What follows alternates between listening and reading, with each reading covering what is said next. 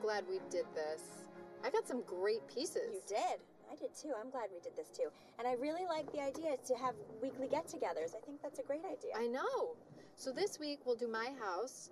I have the sitter coming at six. So we'll eat and then we'll, you know, figure out what book we want to study. I think we should start with C.S. Lewis because he loved beer, and I feel like the guys will be into that. Yes, perfect. and then in two weeks we'll do my house again. And I already emailed the nanny and she said she's fine with all of the kids. That's great. I want to know, what do you think about me making Indian food? Uh, not too spicy. I am from the Midwest. You're very delicate. I am very delicate. And then we can just keep switching off all the way till spring break. Who else should we invite? Mm. I was thinking the Freemans. I love them. That's great. Invite them. And the Swishers. Done. Perfect. I'm gonna make calls. Okay, good. Here we are, home sweet home.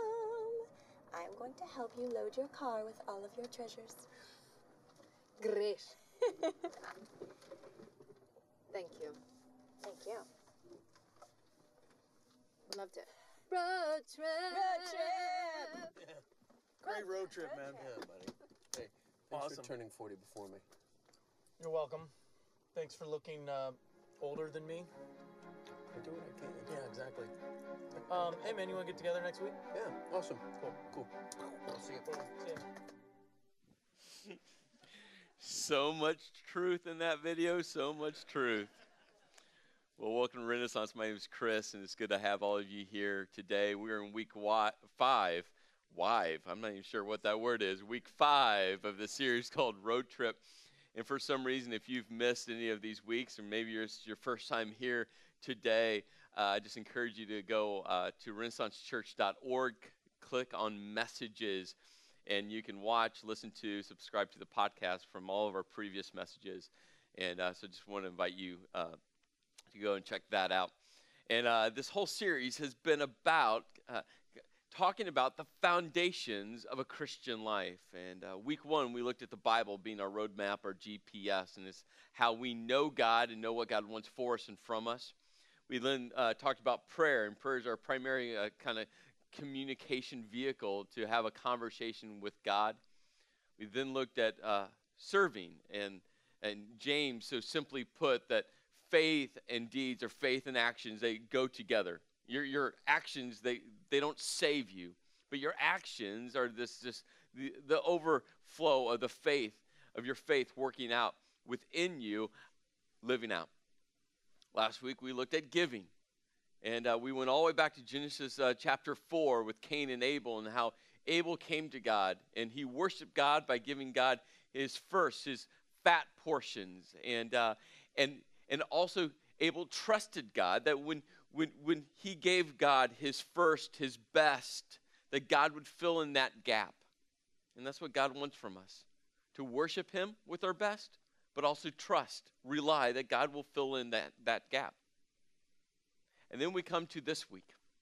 And, and as we put this series together, we, we had a pretty in depth conversation that about do we take week five and put week five as week number one? Should we kicked off this entire series with this week because this week is all about going on a road trip together. It's about relationships. It's about not being by yourself, not in isolation, but the power of experiencing this together. You see, on a road trip, you get to see a, a lot of great sights.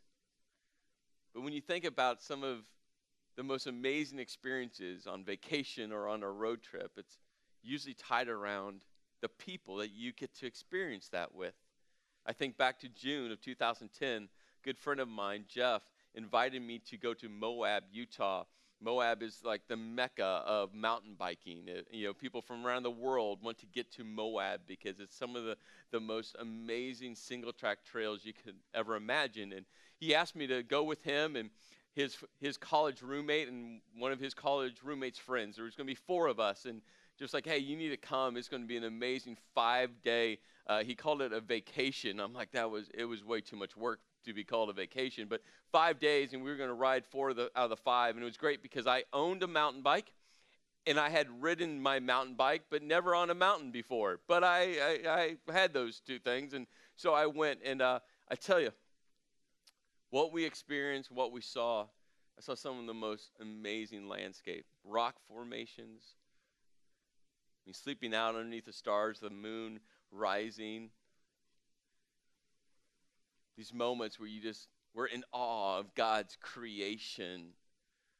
I rode some of the most technical single track trails and uh, literally surprised that there was moments where I literally thought I was going to die. And I'm like, that's going to be awkward for my wife. but here's what I remember most about those five days all these moments tied relationally into this group of guys. Yeah, think about Slick Rock.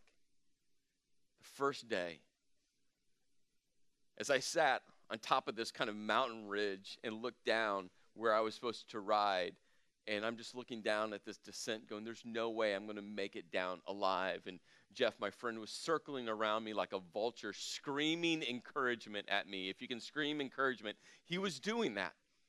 And he was letting me know how to do it and the technical advice. And one of the last things he said to me was, Chris, just go. The worst thing that can happen is you crash at the bottom. And I'm like, that's great advice. And I went and I got to the bottom and I didn't crash and I screamed because the adrenaline was pumping through my veins. I screamed things that I couldn't say from stage, but I screamed because I was alive. I remember this moment on Slick Rock where the temperature was soaring over 105, 110 degrees. It was so hot, and one of the guys had miscalculated his water supply. And we were rationing water, and uh, we found ourselves kind of sitting in this little uh, cave indention area that was blocked from the sun, and we're having the conversation about how much water, how many miles was left, how we were all going to make it out alive. It was intense. But we were together. I think about riding on Porcupine Rim and uh, one of the best riders of the group. He, he was a phenomenal mountain bike rider, and uh, he comes flying down the single track. I happened to be ahead of him, and I watched him hit a rock and do an endo over his bike. And after I realized he was okay, I laughed and laughed because it was hilarious that he did that and not me. I think about the two day ride around the White Rim Canyon. We did almost 100 miles in two days. And I think about these grueling ascents up these mountainsides. And uh, it was amazing as we all were riding kind of together, and one person would kind of pass you. And as they would pass you, they would just speak encouragement. You got it. Just keep going. Just keep going. As I would pass someone, I would say, keep going. And we would encourage each other up these massive ascents. I think about this moment where we literally uh, uh, were trying to get the Hummer around this mountain bend, and we all were scared to death that the Hummer was going to go over the side of the cliff.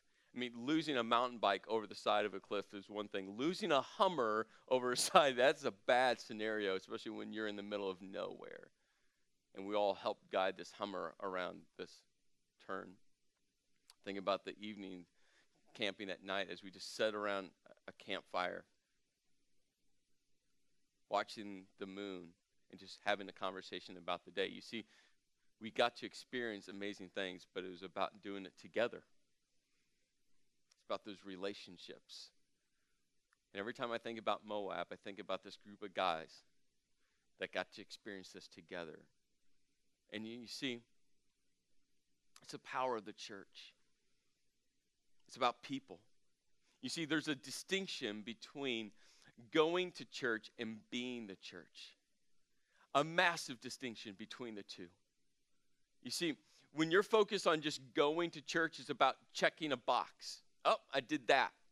Okay, I can go on my week. It's just like I got my workouts done. I, I played golf. I went to church. I, I, have checked those boxes. I, but being the church is about shifting how you look at life and how you live your life. Going to church is about consuming. You walk into this room and you find your chair. Oh, yes, you have your chairs, don't you? I, this is what I suggest next week walk in and sit somewhere different. People will stare at you. They might even ask you to move. Don't do that, that's bad.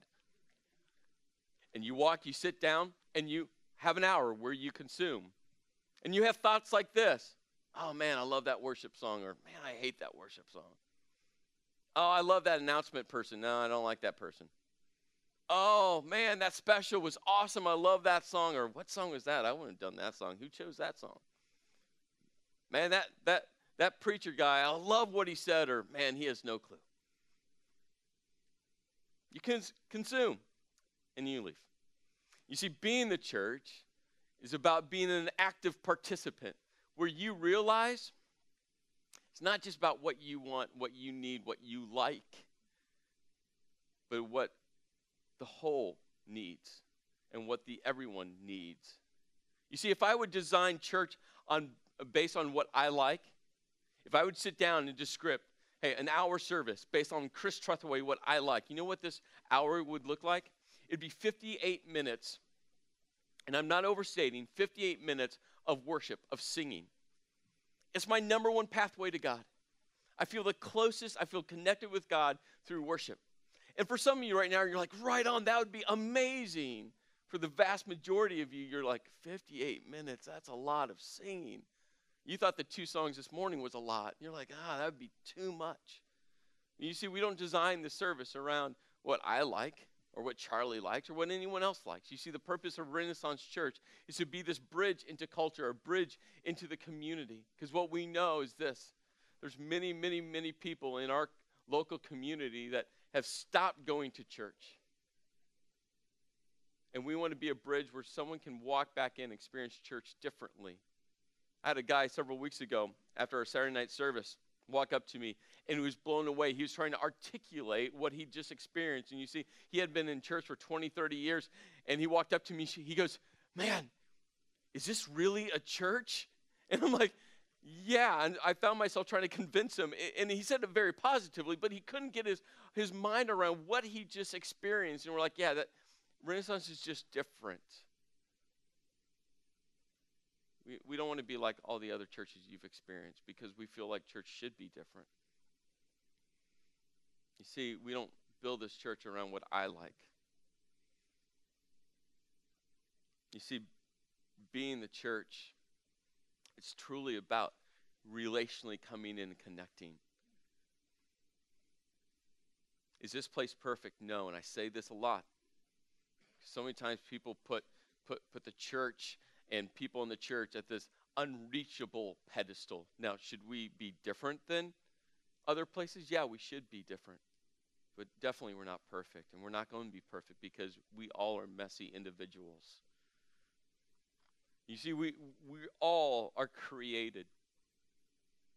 We're all created as relational beings. Very different. But we're all created for for relationships. For some of you, uh, you're an extrovert. You love to be around people. You can't get enough from people. You're always uh, connecting and, and, and relating with people, and, and it, just, it feeds you. For others of you, you're an introvert like me, and your relationships are just vastly different. And whenever I share with people that I'm an introvert, the natural response is like, no way, you can't be. You're talking in front of all these people and you're always connecting. I'm like, you don't, but you don't understand what feeds me isn't masses of people. I, started reading a book. It's on the New York uh, uh, Times bestsellers list. Last week it was number three. And the title of the book uh, is Quiet, but the, it's the tagline that kind of caught my attention. The tagline says, says this The power of introverts in a world that can't stop talking. And I just and so I'm making my way through it, and it's amazing as I make my way through this book, it's just articulating so many things that I've thought or I felt or I've processed before. I'm like, oh, okay, I, am not uh, the odd man out in this. This is just how I'm wired. But still, within my introvert nature, I'm still a very relational being. You go back to the creation story, Genesis chapter 1. And what's interesting, what happens is in the first 25 verses, is the creation of the heavens and the earth and the separation from the water and the land and the light and the dark and the creation of the animals. So you see this creation uh, story unfolding. And the first 25 verses, it's all singular when referring to God. But something happens in verse 26 when God goes to create mankind, human beings, it goes from singular to plural. The Bible writes this it says that, uh, let us, referring to God, let us make mankind in our image, in our likeness. You see, in t- verse 26, it switches to pl- plural, that God's a plurality. You might have heard this word before, the Trinity. And uh, simply, the Trinity stands for triune or three in one. And for thousands of years, philosophers and theologians have debated and talked about this whole concept of God being one person, but yet three. Being one God, but yet three very distinct individuals within this Godhead. You have God the Father, God the Son, God the Holy Spirit, and we see them all uh, kind of come together uh, in Matthew when Jesus is being baptized. You see God the Son being baptized, and then you hear God's voice, God the Father, speak from heaven, and then you see God the Spirit uh, uh, uh, descend like a dove. This concept is throughout the whole Bible. And you see, God within Himself is in relationship within Himself, He's in community within Himself. And then you think about verse 26 of Genesis 1, where we were created in his image, in his likeness. We were created as relational human beings.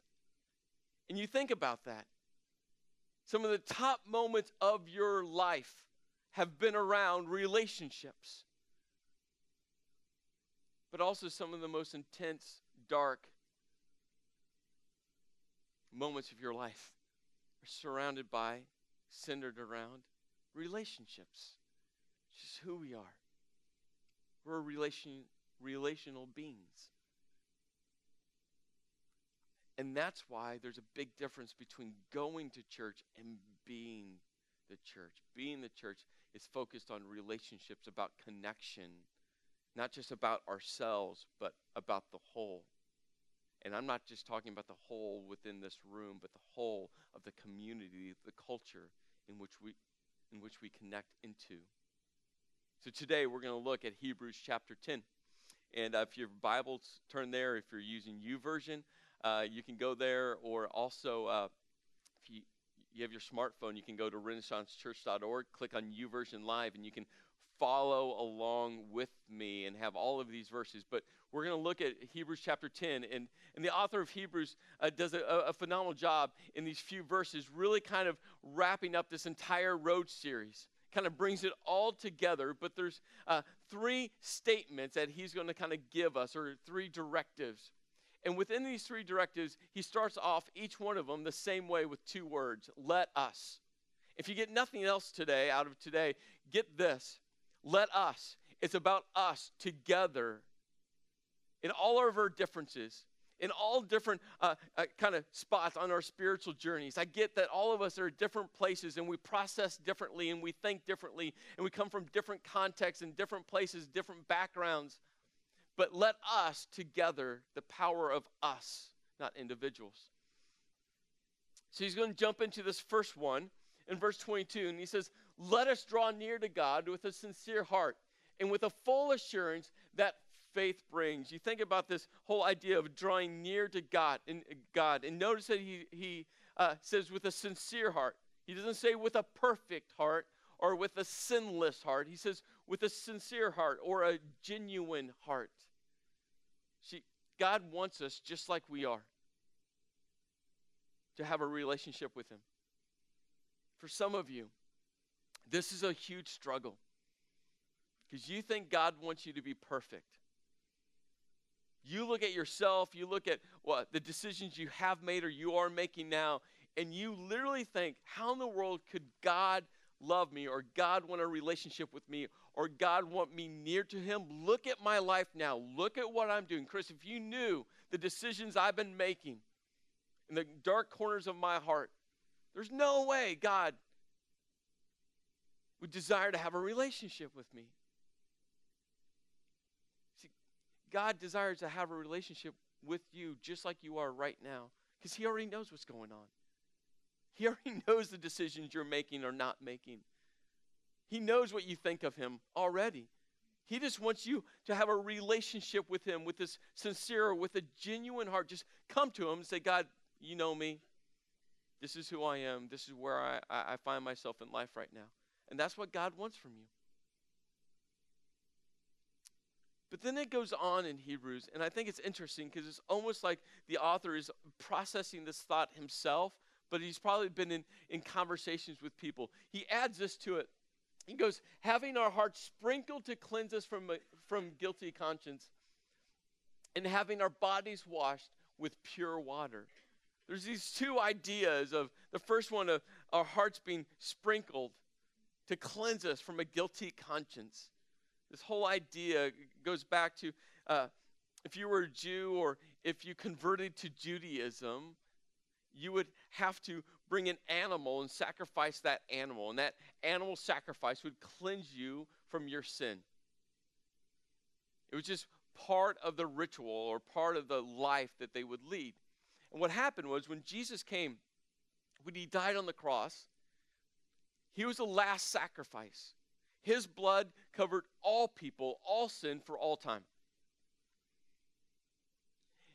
And so there's this whole idea of saying, hey, if you've turned and if you've trusted Christ, His blood has covered your sin. His grace has wiped your sin out.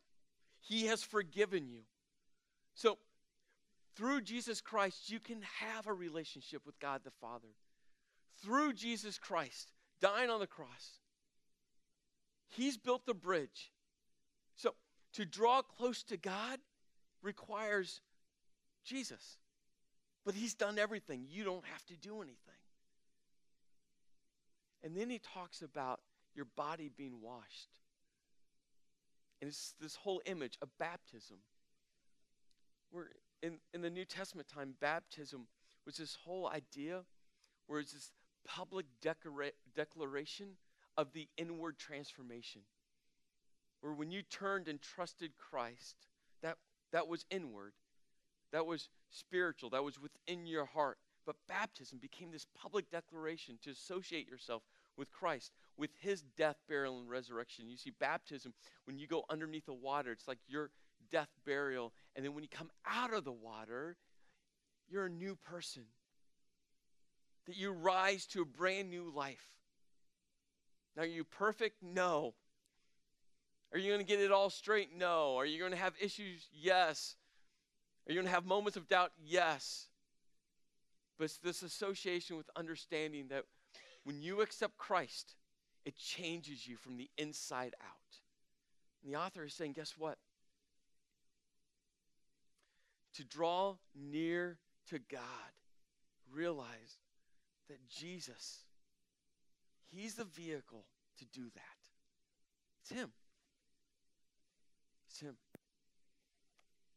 It goes on. The next let us statement says this Let us hold unswervingly to the hope we profess, for He who promised is faithful. You think about this word hope. Back in December, we did this series called Hope Rising. And uh, I, I spent a lot of time talking about this word hope, where the word hope in our culture, in our context, we always use it kind of, there's a percentage attached to it. For instance, uh, baseball season is starting, and uh, I'm an avid Chicago Cubs fan. I'm not sure why, uh, but I still am. And uh, I'm hoping uh, for this season, not that they would make the the playoffs, because that's not going to happen. I'm hoping that they will at least get over 500 one game over 500. I, I'm hoping for that. If you want me to put a percentage on that, I give about 12% chance that they'll get over 500. I'm about ready to start uh, uh, uh, playing golf again. And uh, I tell you, if you, a few of you have golfed with me before, and I'm hoping that my golf game gets better. And if you've golfed with me before, you know that that's a, that's a huge possibility because it can't get worse. I'm horrible. But last season I got the bug and I'm like, oh, I can't wait. I can't wait. So I'm hoping that my golf game improves. And I think there's a good chance because, again, it, it, it, can't get worse. You see, the word hope in the Bible isn't a percentage of what might happen or what you uh, think might occur. It's this expectation that it will happen, it will occur. And you, you go back and you think about it. Let us hold unswervingly to the hope. That word unswervingly literally uh, means that there's an object that's standing up straight and it won't move from perpendicular. It won't move.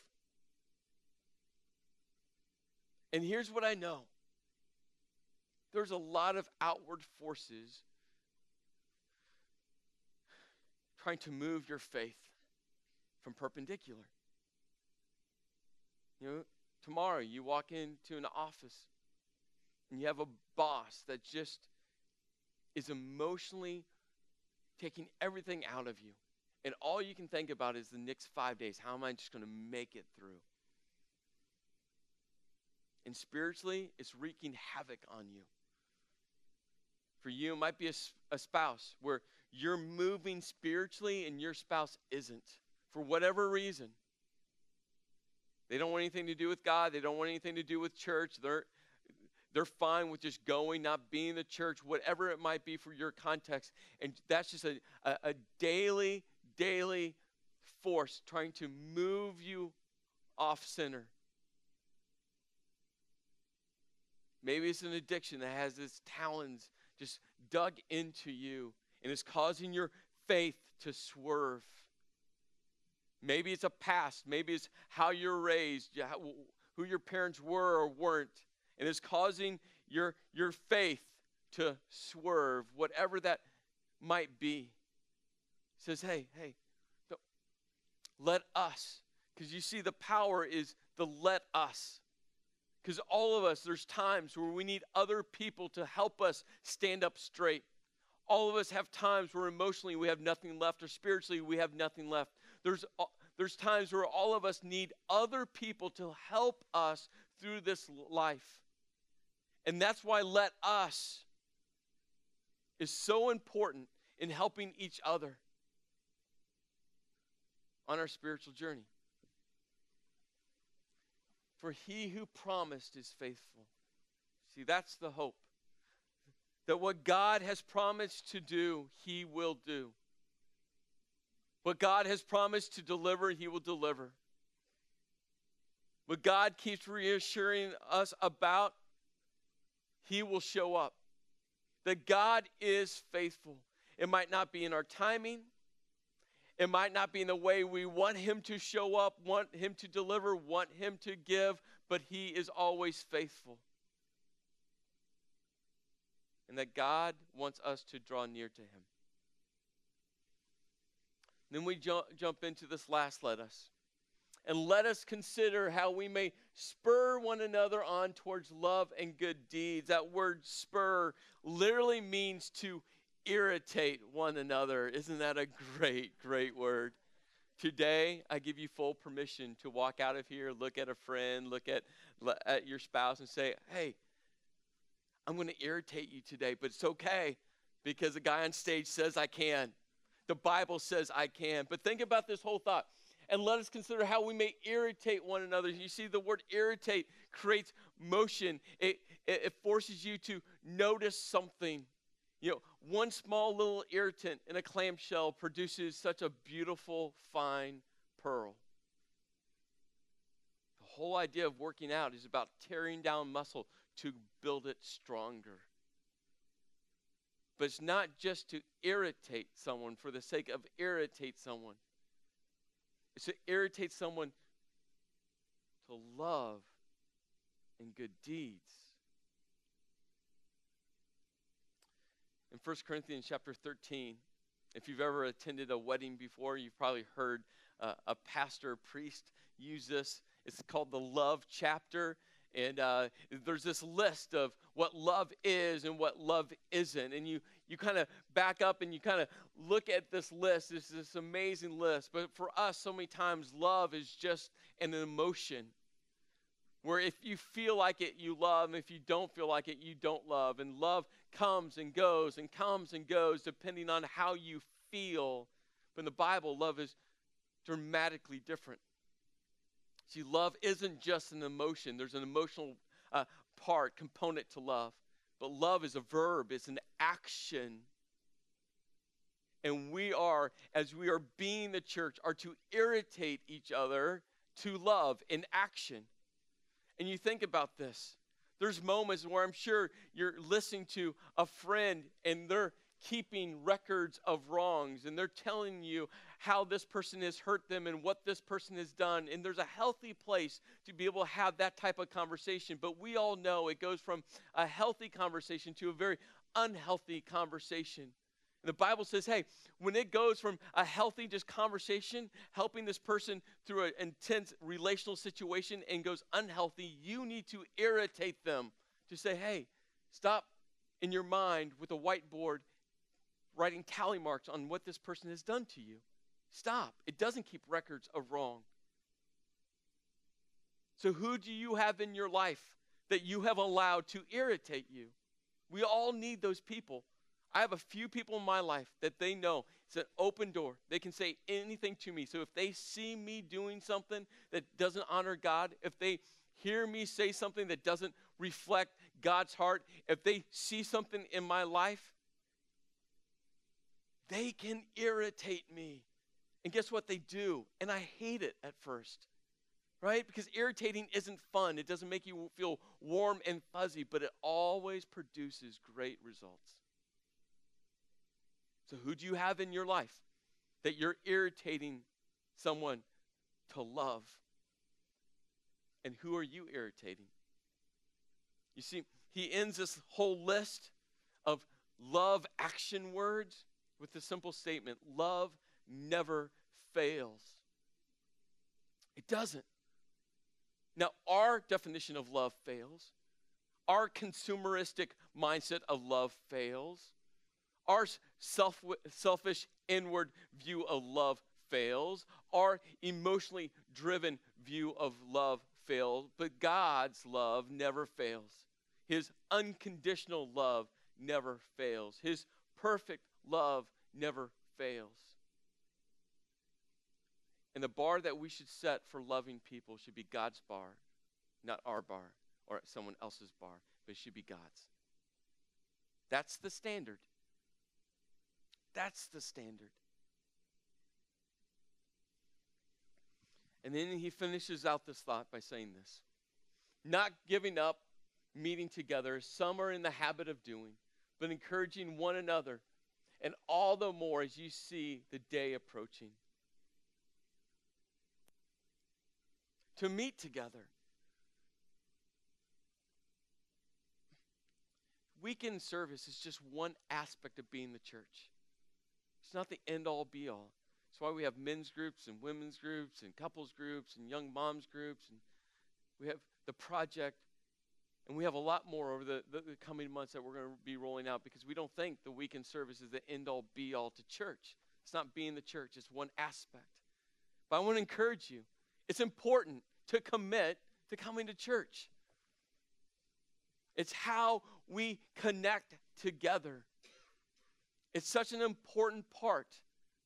It's such an important foundation of a Christian life.